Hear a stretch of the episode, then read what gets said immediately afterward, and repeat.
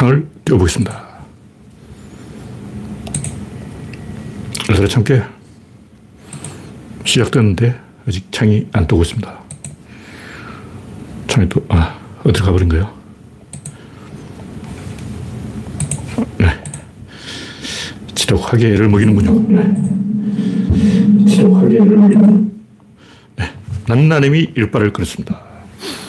이제 구독자는 삼천백칠십 명에 머물렀습니다. 박미시님 반갑습니다. 여러분의 구독, 알림, 좋아요는 큰 힘이 됩니다. 박신타마네님, 우선님 어서오세요. 그래서방님 반갑습니다.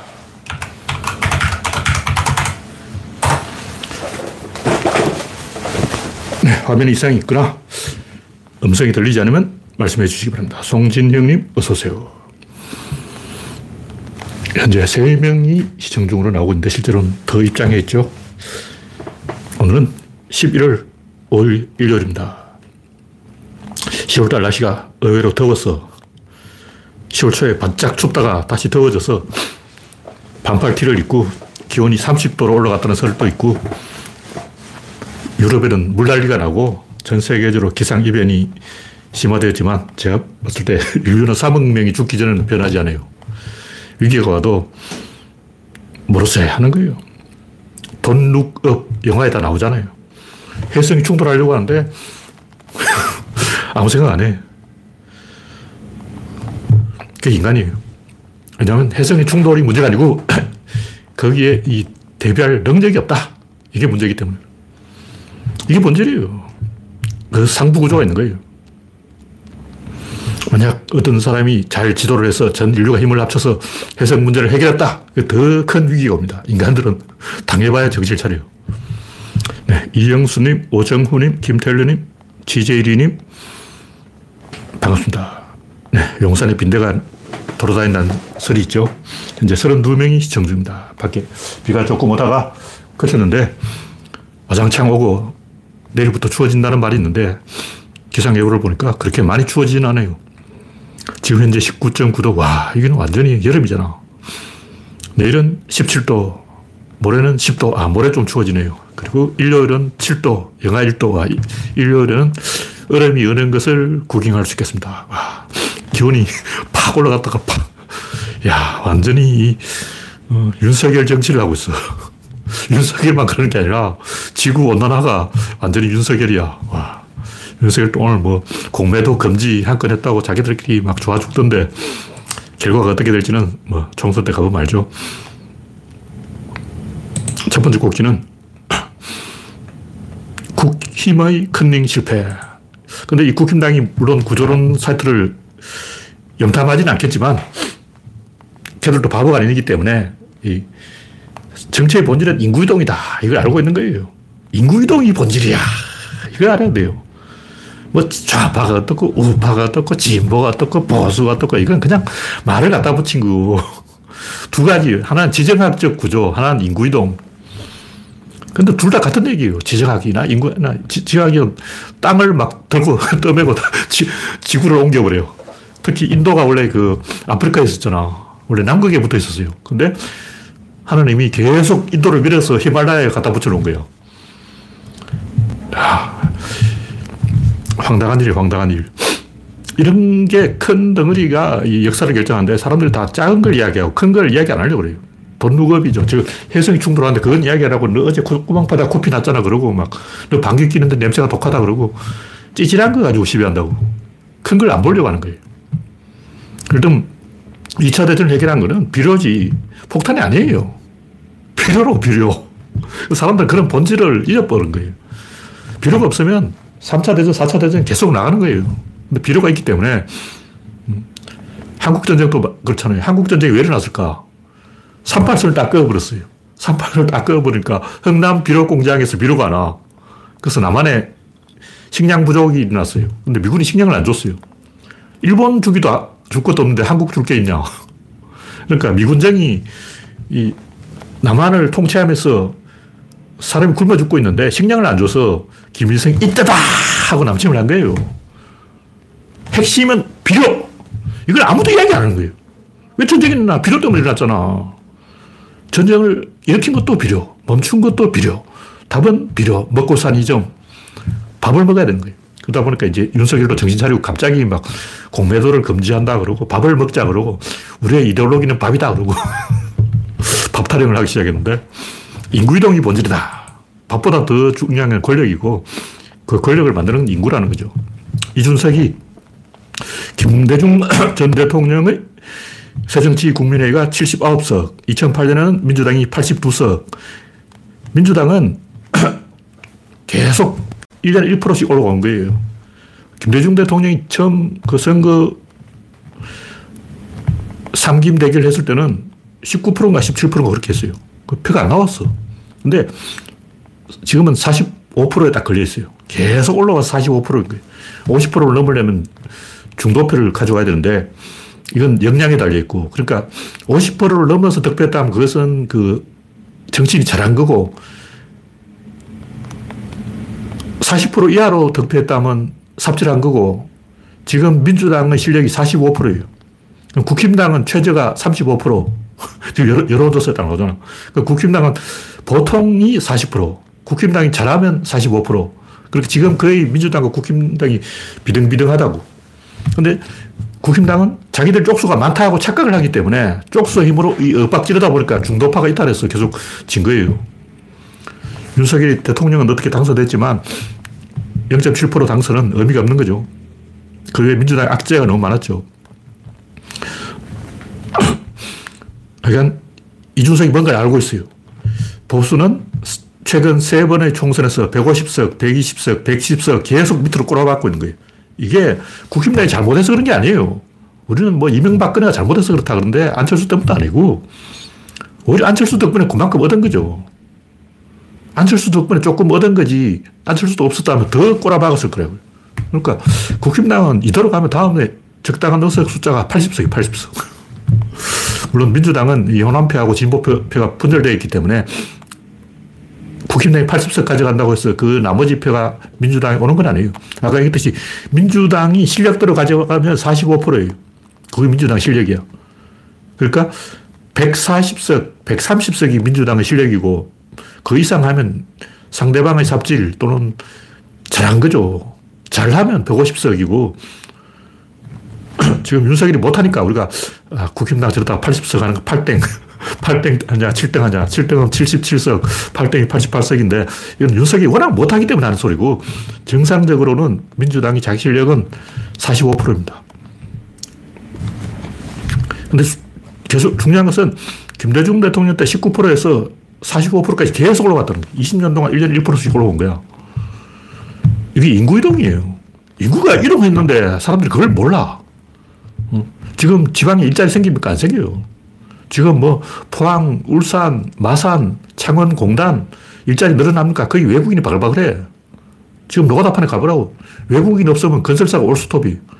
네가 가라 중동에 가. 아무도 갈, 갈 놈이 없어.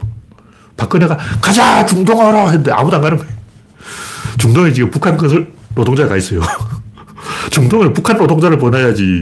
한국 건설사가 공사를 따도 그 현장에서 일하는 사람은 북한 사람이 와서 일을 하는 거예요. 필리핀 사람도 일하고 태국 사람도 와서 일하고 한국 사람은 가나도 안 가.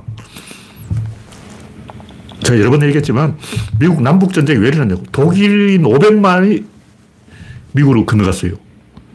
독일 인구가 미국의 이십육 퍼센트인데 왜 그렇게 숫자가 없냐. 영국인이 십 퍼센트밖에 안 돼요. 영국인이 먼저 터 닦아 놓으니까 독일 놈이 삼켜버린 거죠. 왜 그러냐. 비스마르크 시대에 천팔백사십팔 년 사십팔 혁명, 삼월 혁명이라고도 하는데 이 사십팔 혁명에 독일 진보 세력이 실패했어요. 왜? 비스마르크 말에 의하면 우리 독일인들이 콩가루 집안인 건 내가 진작에 알고 있었지만 그냥 독일은 국가가 사십 개, 독일 안에 사십 개의 나라가 있어. 뭐 바이마르 공화국, 무슨 공화국, 무슨 공화국, 프로이센, 프로이센 뭐 온갖 특히 오스트리아, 뭐 헝가리 이상한 애들 다 있어. 그러니까 독일은 한 개의 국가가 아니고 하나의 지방인 거죠. 독일 지방 안에 사십 개의 작은 국가들이 있기 때문에 어, 저런 것들을 각계격파하는 건 일도 아니지. 박살난 거죠. 독일 혁명이 실패하고 그 사람들이 미국으로 건너가서 미국을 혁명을 한 거예요. 미국의 국가를 만들어줬어. 남북전쟁 이전까지 미국은 각 주들이 각자 살림 살았지 한 개의 통합된 국가가 아니, 아니었어요. 링컨이 국가를 만든 거야. 그걸 누가 했나? 독일인들이. 독일인들은 워낙 분열되어 있기 때문에 우리도 뭉치고 싶다. 우리 한번 뭉쳐보자. 근데 비스마르크가 아, 그러니까 아, 못 뭉치겠다. 신대륙에 가서 뭉쳐보자. 그래서 오백만이 신대륙으로 가서 뭉친 거예요. 그게 미국이야.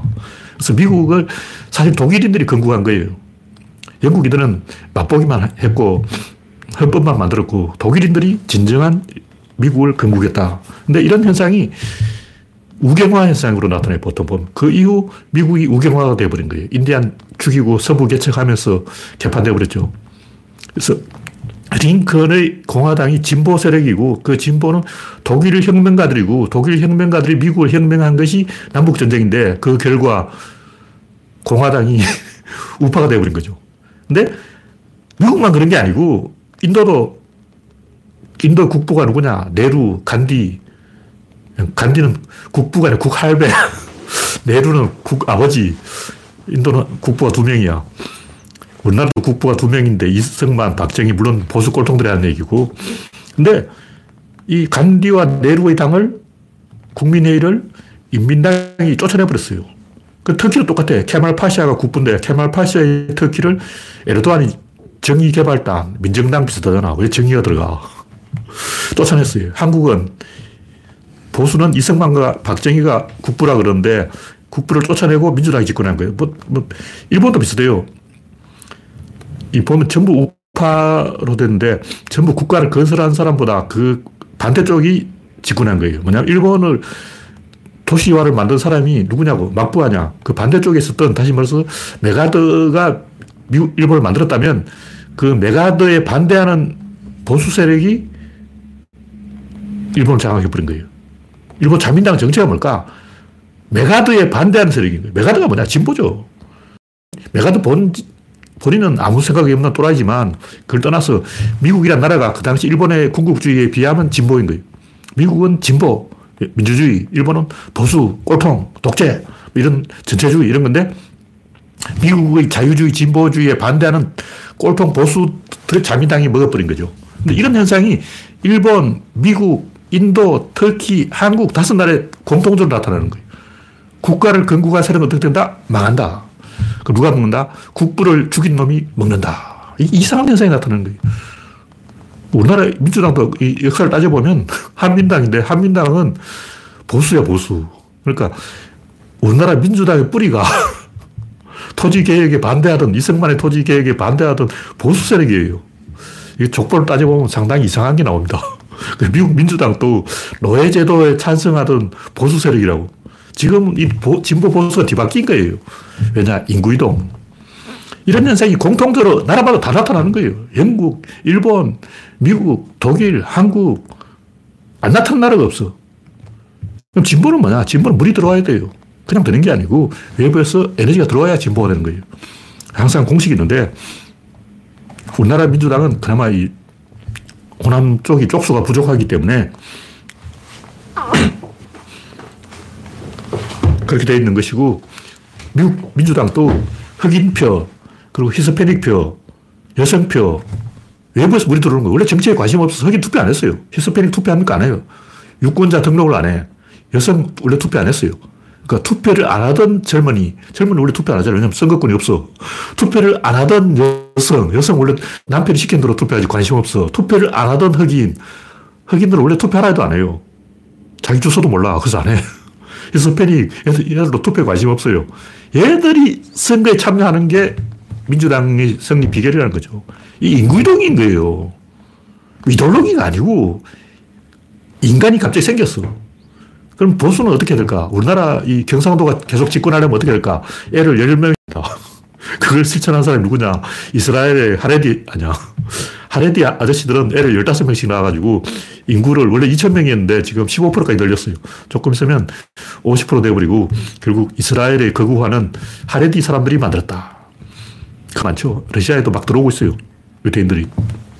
그러니까 대부분 나라를 하나하나 역사를 따다, 따다보면 인구 이동이 본질인 거예요.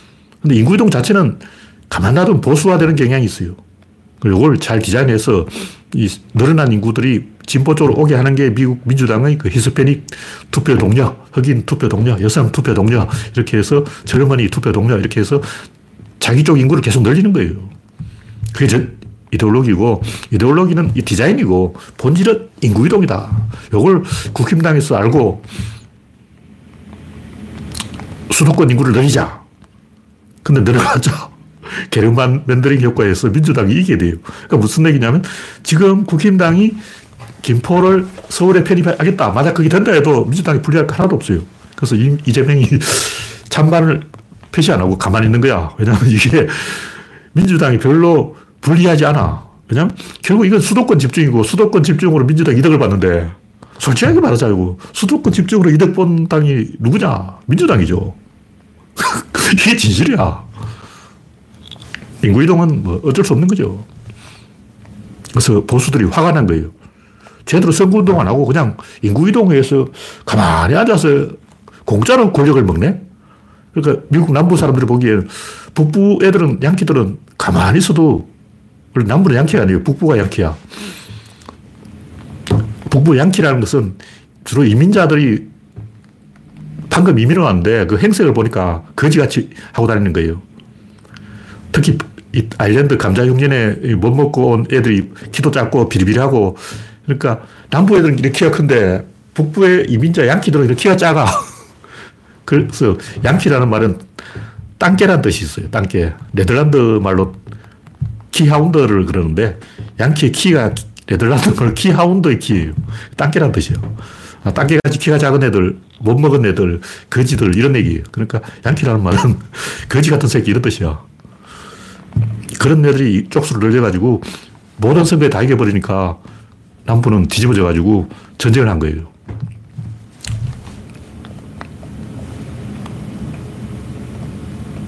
네. 인구이동의 변화를 자기들에게 유리하게 잘 디자인하는 게 이데올로기고, 이데올로기는 이 차적인 문제고 일 차적으로 에너지를 주는 것은 인구이동이다. 그런 얘기죠.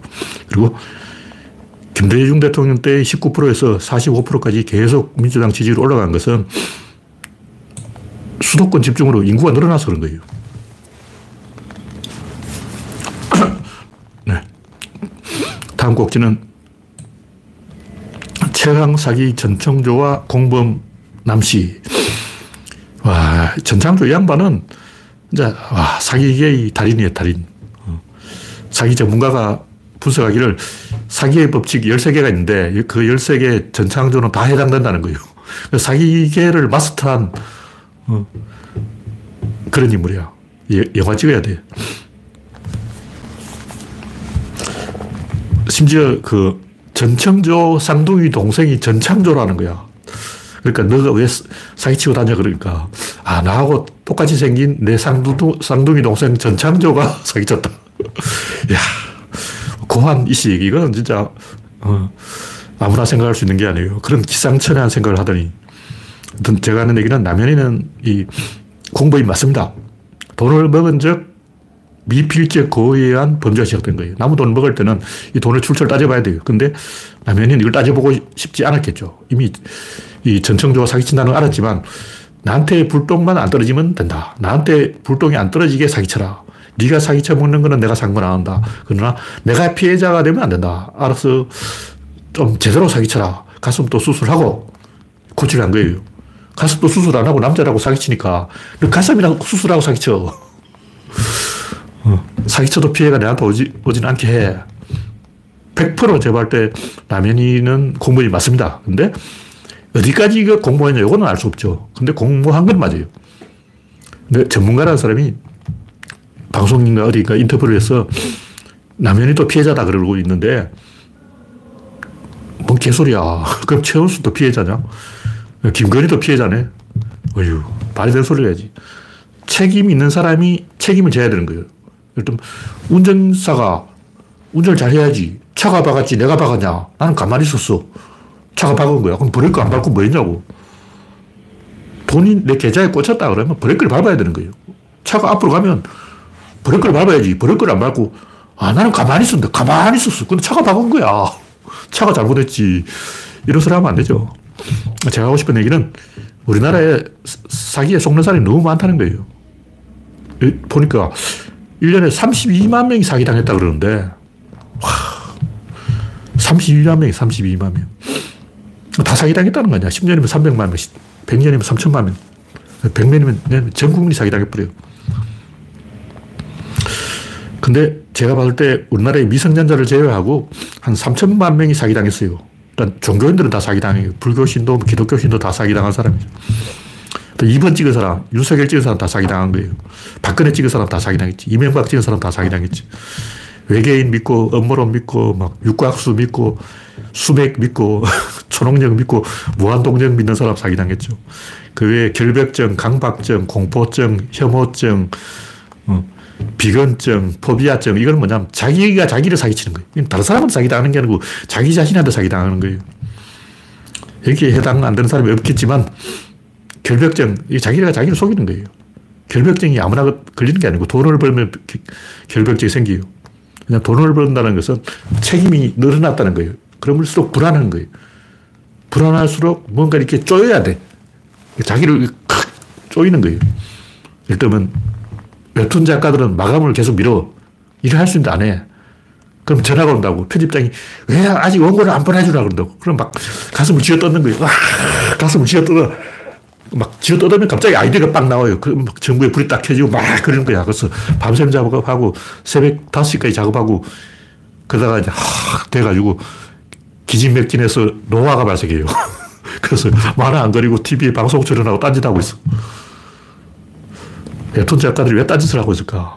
다 이유가 있는 거예요. 자, 자기를 쥐어짜고 그 쥐어짜는 방법이 결벽증, 강박증, 공포증, 혐오증. 음. 나는 뭐가 싫어. 이 다 이 정신병이에요. 정신병.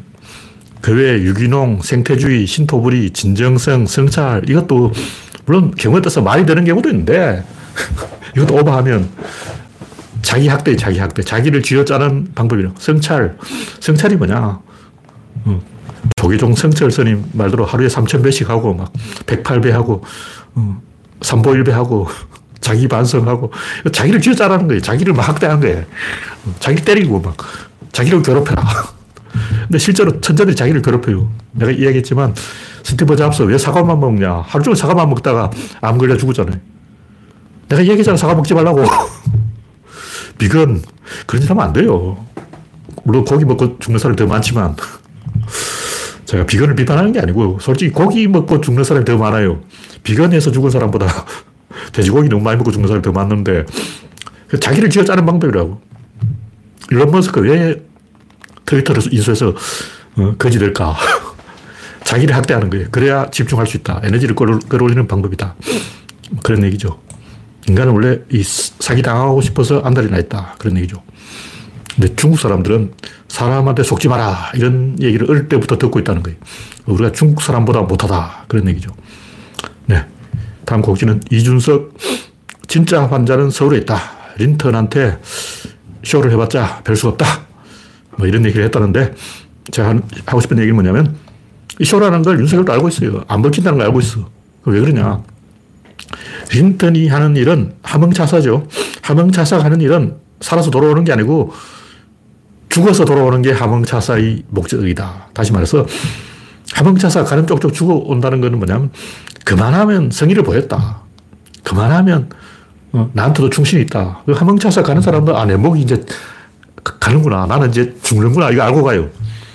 그렇지만 이방원이 내 가족은 살려주겠지. 나는 죽지만 내 가족은 챙겨주겠지. 그 가는 거야. 그러면 이방원도 이제 성의를 보인 거예요. 성의를 보였으니까 이성계가 고마하면 많이 묻다 이거 하고 이제 조사이의 난 함흥에서 서울로 진격하다가 포기하는 거죠. 이준, 이성계가 늙어서 이방원한테 졌는데 이방원도 그 정도면 성의를 보였다. 윤석열도 그 정도면 토사 성의 팽. 성의를 보이고 팽. 어차피 토사하고 팽이지만 성의를 보이고 배신했다. 그런 얘기죠. 다시 말해서 윤석열은 할 만큼 했는데 이준석이가 반대했다. 이런 근거를 만들어내려고 쇼를 하고 있는 거죠. 다시 말해서 린턴이 하는 계획 안 먹힌다고 다 알고 하는 거예요. 그럼 윤석열은 뭘 원할까? 자기가 선거 이기는 플랜이 있어요. 그걸 해보고 싶은 거예요. 자기가 선거를 지휘하고 싶어. 근데 구조론을 보면 그런 에너지 오래 안 갑니다. 그거 딱 한 달 가요, 한 달 가. 지금 윤석열은 난 할 수 있어. 내가 응? 지휘를 하면 선거 이길 수 있어. 이러고 있는 거죠. 근데 그 에너지가 이렇게 팍 올라가다가 한 달 되면 다시 꼬꾸라져요. 그건 에너지 보존의 법칙에 위배되기 때문에. 그걸 하려면 나이가 젊어야 되고 외부에서 지어짜는 사람이 있는데 아까 편집장이 전화를 해가지고 김 작가 왜 원고를 안 보내? 김 작가 지금 술 마시고 있지. 뭐하고 해서 빨리 원고 써. 이렇게 닥달을 해야 되는 거예요. 근데 지금 누가 닥달을 하고 있냐고. 천공? 건희? 지금 윤석열한테 김종인도 없고 이준석도 없고 닥달할 사람이 없는 거예요. 윤석이 자기를, 자기를 닥달해가지고 한계가 있다고. 한 며칠 하다가 또 술 먹고. 반드시 바깥에 닥달을 해주는 사람이 있어야 한다. 네, 다음 곡기는 최면술의 효과. 딱 사기처럼 보이는데 사기가 아닌 게 최면술이죠. 뭐 수맥 이런 얘기는 다 거짓말인데 수맥도 일, 일종의 최면의 자기 최면이에요. 자기 최면. 그러니까 최면술이 효과가 있다. 증거가 수맥 소동이라고. 수맥하는 사람 지가 최면에 걸린 거야. 그 동영상 보면 다 손을 이렇게 흔들어요. 손을 흔들면서 봐요. 나는 손을 안 흔들었는데 철봉이 움직이고 있어요. 막 지가 흔들면서 와, 나는 안 흔들었는데 흔들리고 또 야, 동영상에 다 찍혔는데 또 추를 막 흔들어. 이렇게 지가 흔들면서 와, 나는 손을 안 흔들었는데 추가 흔들려고 그러는 거예요. 분명히 흔들었잖아. 손 흔들리면 다 보이는데 내 눈은 다 보이는데 지 눈은 안 보이네요. 하는 거 보면 자기 최면이야. 자기가 자기한테 최면을 거는 게 수맥 소동이다. 수맥이라는 건 없습니다. 이 맥이라는 게 뭐냐면 펄스를 말하는 거예요. 그게 뭐냐면 심장이 뛰듯이 쿵쿵쿵쿵 이렇게 간헐적으로 움직이는 게 그게 어디에 있냐면 멧돼지 그 철조망이 있습니다. 야생동물을 퇴치하기 위해서 고라니나 멧돼지를 막기 위해서 시골에 가면 철조망을 쳐놨는데 그 펄스파를 보내요. 전기가 계속 흐르는 게 아니고 가끔 흐르기 때문에 멧돼지를 깜짝 놀라게 할 뿐이지 감전시켜서 죽이진 않아요. 모르는 사람들이 그 사람이 건드리면 어떻게 되냐 걱정하는데 건드려도 깜짝 놀랄 뿐 죽진 않아요. 그래서 전기가 별로 안 따라. 그래서 전기를, 전기 철조망에 전기를 계속 보내면 전기가 다 새 나가서 어, 전기세가 더 많이 들지 않을까. 전기세 안, 들, 안 들어요. 그러니까 그 맥이라는 것은 펄스를 말하는 건데 지하수는 흐르는 것이고 그러니까 맥이 없습니다. 흘러도 맥이 없어요. 파동이 없다는 거죠. 흘러도 맥이 없는데 고여있는데 무슨 맥이냐고. 지하수는 흐르는 게 아니고 고여있는 거예요. 지하수는 일 차 흐르지 않는다. 흘러도 맥이 없다. 삼 차적으로 고여있다. 와. 이게 초등학생도 알 거 아니야. 초등학생은 또 지하수가 고여있지 흐르는 게 아니라는 걸, 흘러도 맥박이 없다는 걸, 파동이 없다는 걸 다 알아요. 무슨 파동이 있어. 이건 초등학교 삼 학년만 돼도 알아요. 근데 이런 데 속는 것은 자기 최면이다. 한국인들은 지하 본래에 이 온수가 돌아가고 있기 때문에 다 수맥이 위에서 살고 있는 거예요. 네, 다음 곡지는 지구는 특별하다. 케플러 삼백팔십오 행성계에서 태양계처럼 행성이 여덟 개나 발견됐다. 그래서 태양과 비슷하다. 그래서 관심을 가졌는데 앞볼싸. 전부 태양에 붙어 있어요. 태양이 있다, 너무 가까이 돌고 있어.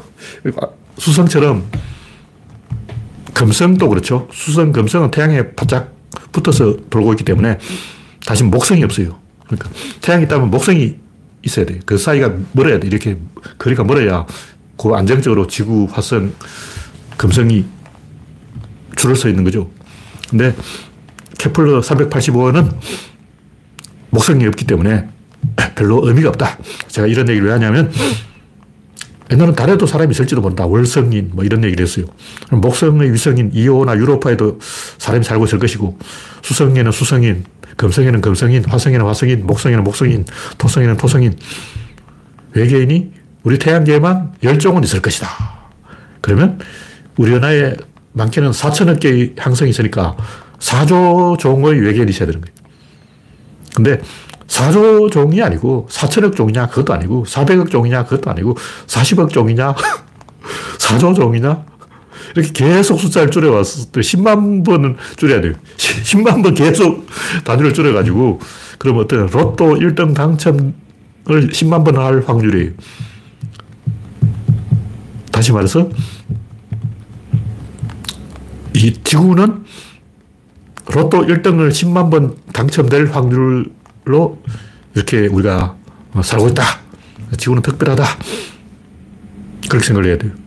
얘기 중요하냐면 우리는 막연하게 자꾸 생각을 하는데 과학적으로 생각을 안 해요. 일단 아, 은하가 무진장 크다, 어마어마하게 크다, 존나게 크다, 허블나게 크다, 이건 아무 의미가 없는 개소리입니다. 안 커요. 신문지를 백 번 재보면 은하계 끝까지 가버려요. 관측 가능한 우주 끝까지 딱 백 번 재보면 가버린다고. 신문지 백 번도 못 접어요. 이 은하계 크기랑 신문지 백 번도 못 접는 크기인 거예요. 신문지 접자마자 벌써 끝, 게임 끝이야. 크다는 것은 막연한 얘기고, 마찬가지로 작다는 것도 별로 의미가 없는 얘기. 존나 작다, 허블나게 작다, 뭐 나노 단위로 작다, 이거 별로 안 작아요. 존나 커. 특히 빛의 파장은 엄청 커요. 그래서 빛으로는 이 현미경이 작동을 안 하기 때문에 전자를 쓰는 거예요. 전자는 빛의 파장보다 훨씬 더 작은 크기로 이 에너지를 보낼 수가 있죠. 파장을 좁게 만들 수가 있다는 거예요. 빛은 이렇게 파장이 커서 쓸모가 없어. 광학 현미경을 안 쓰고 전자 현미경을 쓰는 이유가 그렇다. 그러니까 크기가 작다는 것도 거짓말이고 결국 지구가 특별하고 인류가 특별하다는 것을 우리가 인정을 해야 됩니다. 과학적으로 근거가 있는 얘기예요. 그냥 내가 막연하게 아 지구에 사니까 지구가 특별해 이런 게 아니고 실제로 조사해보니까 특별한 거예요. 근데 중요한 건 구조는 이걸 예언을 했다는 거예요. 특별하다 뭐 이거는 누구나 알 수, 그죠? 왜냐하면 찍으면 돼. 특별할까 특별할까 둘 중 하나. 오십 퍼센트 확률로 그냥 대충 찍어. 지구는 특별하다 안 특별하다 특별하다 특별하다 이렇게 대충 눈 감고 찍어도 오십 퍼센트 맞는데 근데 중요한 구조론에서 이것을 예언을 했다. 왜냐하면 이 구조론, 이 우주의 법칙이 마이너스 법칙인데 마이너스 법칙이라는 것은 뭐냐면 가만 놔두면 떡된다는 법칙이에요. 빨개진다는 거예요.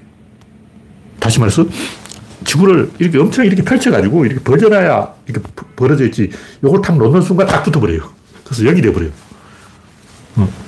블랙홀보다 작아져서 이 우리 은하계 전체가 어느 정도 크기는 요 안에 다 들어가요.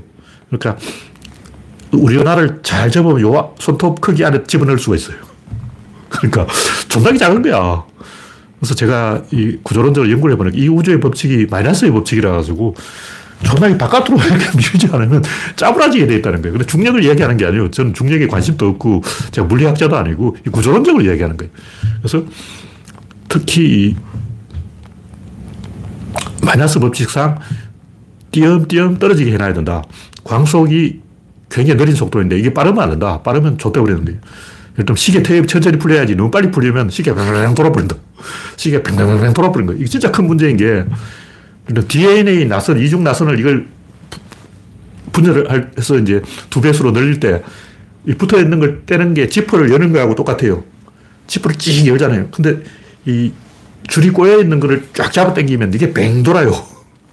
새끼줄 같은 거 꼬인 줄을 여기서 한번 잡아당겨보라고. 뱅 돌아버린다. 근데 이게 계속 속도가 빨라지면 엄청나게 알피엠이 걸려서 이게 타버려요. 세포가 타버리면 세포가 물바다가 돼버리고 세포가 다 죽어버려요. 엄청나게 골치 아픈 문제인 거예요. 여기 속도 조절을 해야 돼요. 이중 나선을 이렇게 확 잡아당기는데 꼬인 게 나선이 쫙 풀려가지고 이 뒤에서 엄청난 속도로 회전을 해버리면 회전하면서 옆에 있는 걸 다 쳐, 쳐버리는 거예요. 와, 이 치면서 돌아간다고. 그럼 세포가 박살나버려요. 엄청나게 중대한 문제가 있는 거예요. 그래서 이, 이게 장난이 아니고 모든 것을 이 느리게 하는 그런 의도적으로 아, 이거 느리게 하지 않으면 안 된다. 이런 장치가 있다. 구조를 알면 이런 걸 알게 되기 때문에 굉장히 호기심이 상승해서 야 이렇게 이 내가 하나님이라 해도 우주 만들기가 존나 어렵다. 내가 하나님이 딱 돼서 우주를 한번 만들어버릴까. 이게 안 만들어져. 좀 빠지게 만들어야 돼. 어. 이 칠 일 만에 만들기에는 너무 빡세. 다음 곡지는 승부차기 수수께끼. 별로 중요한 건 아닌데 이건 제가 영상을 몇 개 안 봤어요. 옛날에도 한번 본 적이 있는데 대충 검색하면 뭐 이쪽으로 이십 퍼센트, 이쪽으로 이십 퍼센트 뭐 골고루 차는 것처럼 보여요. 근데 그 통계는 그렇다 치고 내가 그 유튜브 영상을 보니까 넷 게임을 하는데 넷 게임 중에 첫 번째 게임을 내가 대충 아, 오른쪽, 왼쪽, 오른쪽, 왼쪽에 다 맞는 거야. 근데 열, 아니, 첫 번째 아홉 번 중에 제가 여덟 번을 맞췄어요. 그래서 두 번째는 열 번 중에 아홉 번을 맞췄어. 그래서 이야. 왜 내가 하고 다 맞지? 간단해. 오른발로 쳐하면 왼쪽으로 가요. 왜냐면 이 발로 차야 되는데 발끝으로 차면, 바깥으로 차면 세게 못 차요. 그러니까 세게 차려면 안쪽으로 차야 돼요. 대각선으로 차야 공이 세게 날아간다. 그럼 걸어갈 때 이미 대각선으로 걸어가는 거예요. 근데 뒤에서 똑바로 온 사람 딱 한 명 있어요. 그러니까 페널티킥을 네 게임을 하는데 뒤에서 똑바로 오는 사람 딱 한 명이고 나머지는 다 빗딱하게 가는 거예요. 근데 걸어오는 위치만 봐도 아, 저놈이 왼발잡인지 오른발잡인지 발을 속일 건지 가끔 또 발 속이는 사람이 있어요. 근데 네 번째 게임은 이 오십 퍼센트나 속에서 열 명 중에 다섯 명이나 사기를 쳤다고. 근데 그 외에는 대부분 제 예측이 높은 확률로 맞았어요. 근데 왜 그러냐면 오른발로 차면 왼쪽으로 차야 강하게 찰 수 있지 오른쪽 차면 약하게 차가지고 골키퍼가 막아요. 실제로 영상을 보면 오른쪽으로 찼다가 골키퍼가 막아서 이 골인을 못 시킨 게 한 서너 번 되는 것 같아요. 자세히 기억은 안 나는데 내가 왜 이 이야기를 하냐면 항상 속이는 사람이 있어. 누구냐? 네이마르예요. 네이마르는 딱 보고 있다가 골키퍼가 점프하는 거 보고 차요. 그러니까 네이마르처럼 항상 속일 수가 있고 파랭카 킥도 있는데 왜 이 속임수를 안 쓰고 고지식하게 다 왼쪽으로 차가지고 골키퍼가 다 막아내게 하느냐고. 그리고 골키퍼도 그렇지. 포너마는 왼쪽으로 찰 건데 왜 반대쪽으로 점프해. 왼쪽으로 찬다는 걸 아는 순간 왼쪽으로 한, 한 걸음 더 가 있으면 되는 거예요. 그러면 이 키커가 당황해서 막 허둥대다가 실축을 하는 거죠. 이런 걸 이 야구의 삽입 이론처럼 갑자기 새로운 이론이 나올 수가 있다. 이런 거 연구해 볼 만하다. 인류가 집단적으로 이 바보 짓을 하는 수도 있을 수가 있다. 근데 이건 데이터가 부족하기 때문에 확인할 수는 없고 상당히 의심이 든다. 그런 얘기죠. 예, 마지막으로 생각을 하다. 인간들이 생각을 할 줄 모르는데 제발 생각을 좀 하자. 그런 얘기를 제가 하고 있는 거예요. 근데 이게 다 권력 문제예요. 권력을 어떻게 잡을 것인가. 지렛대 힘을 줄이면 자기가 지렛대를 쓴다는 것은 지렛대를 내가 이렇게 잡는다는 거예요. 내가 잡아. 근데 우주 공간에서는 이걸 힘을 쓸 수가 없어요. 내가 지구에 잡혀있기 때문에 힘을 쓸 수가 있는 거예요. 무슨 얘기냐면 내가 지렛대가 돼서 다른 사람을 지배하려면 내가 누군가의 지배를 당해야 돼요. 그러니까 내 위에 아무도 없다면 나한테 힘이 없는 거예요. 내가 지구에 붙잡혀 있기 때문에 힘을 쓸 수가 있다. 그런 얘기죠. 그러니까 자기 권력을 잡으려면 일단 자, 자기가 누구한테 잡혀야 돼.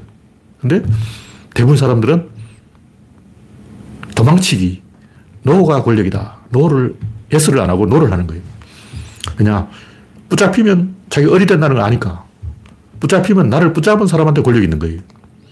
그렇지만 제대로 하려면 잡혀야 되죠. 무역지원 와도 서, 뛰어난 서생한테 잡혀야 실력이 쌓이고 스타우트도 그렇잖아요. 포스 힘을 받으려면 늙은 서생한테 잡혀야 힘을 얻어. 최근에 그 창고 분노의 추적자 그것도 가만 보니까 무협지 구조를 고래, 고대 따라갔어요. 중간에 이 서성을 만나서 어,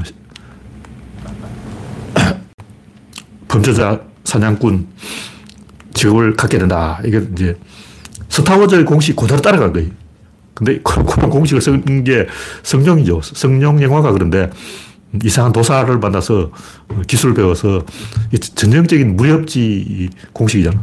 가만 보면 대만 무협지가 홍콩으로 가서 성룡 영화를 만들고 이게 일본으로 가서 일본 사무라이 이야기를 만들고 이게 미국으로 가서 스타워즈가 되고 그 스타워즈를 다시 뺏긴 게 타란티노다. 와. 타란티노가 그냥 영화를 만든 게 아니고 뺏기고 뺏기고 뺏기고 뺏기고 족보가 찬란해. 다 그 아이디어가 소스가 있는 거죠. 어쨌든 제가 하는 얘기는 인간 지혜만 있으면 안 되고 믿음이 있어야 되는데 믿음이라는 건 문제의 답을 찾는 게 아니고 문제를 바꾸는 거예요. 신분을 바꾸는 거예요. 권력을 얻으려면 자기 신분을 바꿔야 돼요. 근데 사람들이 뭔가 반대하는 것으로는 방어를 할 수 있을 뿐 권력자가 막 쳐들어오는 거야. 독재자가 쳐들어오고 막 지구온난화가 쳐들어오고 산업화가 쳐들어오고 나를 해치는 거예요. 사방에서 날 쳐들어올까 방어 방어 방어하고 자기 자신을 골키퍼로 규정하고 어떻게 하면 막을 수가 있지, 이것만 하루 종일 연구하고 있는 거죠. 그러니까 방어에 대한 이론은 존나게 많아요. 그 많은 철학자를, 역사상의 그 허다한 철학자들이 전부 방어는 이렇게 하라, 전부 방어를 이야기하고 공격은 아무도 이야기 안 해요. 물론 마키아벨리처럼 공격을 이야기하는 사람도 좀 있긴 했는데 대부분을 보면 철학이라는 게 방어 철학이야. 공격 철학은 없어. 공격을 어떻게 하려면 어떻게 될까? 어떻게 해야 될까? 더 자기 신분을 높여야 돼요. 신분이 그 상태인 그대로 두면서 방어하는 거는 의미가 없어요. 교차하게 될 뿐 타결을 못 해요. 타결을 하려면 선 위에서 교착된 것은 각으로, 각 위에서 교착된 것은 입체로, 입체 위에서 교착된 건 유체로, 유체에서 교착된 것은 그 이전 단위의 사건으로, 사건, 사건, 사건, 이렇게 더 높은 단위의 사건으로 위로 올라가야 이게 타개가 되지. 같은 편에서, 층 위에서는 상대방의 폭주를 딱 멈출 수가 있어요. 그럼 정의당 주장은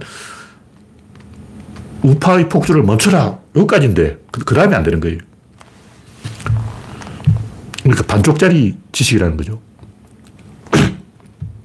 제가 이야기하는 건 지시, 지혜로 끝나서 안 되고, 믿음이 해야 되는데, 믿음이, 어, 믿음을 얻으려면 그냥 뭐, 믿습니다 하는 건 다 거짓말이고, 다 가짜 믿음이고, 진정한 믿음은 자기의 신분을 상승시켜야 된다. 여러 번 얘기했지만, 마사이족이 시체를 만지는 걸 두려워하는데, 세례를 베풀었어요. 기독교 신도가 됐다고. 물에 한번 빠뜨리니까 갑자기 시체를 막 들고 가는 거야. 마사이족은 죽어도 시체는 손은 안 돼요. 죽는 게 차라리 시체에 손대는 것보다 낫다 그러면. 근데 일 초 만에 바뀌어요. 물에 한번 빠지자마자, 어, 세례를 받자마자 사람이 바뀐 거예요. 신분이 바뀐 거예요. 그래서 물어봤어요. 넌 왜, 마사이족은 원래 시체에 손을 못 대는데 넌 왜 손을 대냐 그러니까. 아, 저는 오늘부터 기독교도가 됐잖아요. 세례를 받았잖아요. 일 초 만에 가능해요. 그러니까 신분은 바뀌지 않고 그냥 마사이족인 채로는 절대 그게 문제 해결 안 돼요. 쭉 편다 해도, 죽인다 해도 시체 손을 안 대. 그런 방법으로는 교착시킬 뿐 해결할 수가 없다. 인간은 문제를 풀려고 하는데 대부분 문제를 풀려는 게 상대방의 진행을 선 위에서 맞대응을 해서 교착시켜서 멈추게 하는 거지, 이 둘을 지배하는 권력을 가지는 것은 아니라는 거죠. 권력을 가지려면 더 높은 차원으로 올라가야 된다. 외부에서 에너지를 갖고 와야 된다. 신분이 상승해야 한다. 그 이전 단계에 개입해야 된다. 바깥에서 안을 해결할 수 있다. 자기가 뭔가를 잡으려면 지구에 붙잡혀야 돼요. 내가 어딘가에 붙잡혀야 남을 붙잡을 수 있는 거예요. 정의당은 붙잡힐 생각이 없어. 왜냐, 아직 젊잖아. 젊은 사람이 벌써 붙잡히면 되냐고.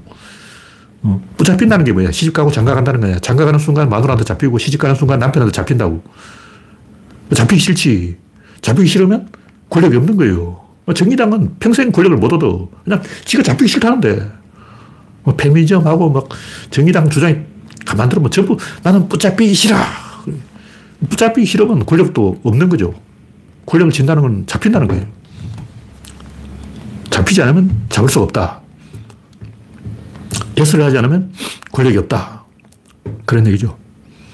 수평에서 교착된 것을 수직으로 타개해야 되는데, 수직으로 타개한다는 것은 더 높은 단계에 잡힌다는 것이. 점은 선에 잡히고, 선은 각에 잡히고, 각은 입체에 잡히고, 입체는 유체에 잡히고, 유체는 이전 사건에 잡히고, 계속 단계별로 더 높은 차원에 붙잡힐 때 내가 다른 것을 붙잡을 수 있고, 그것이 인간이 추구하는 권력이고, 젊은이들은 너무 일찍 잡히면 안 돼.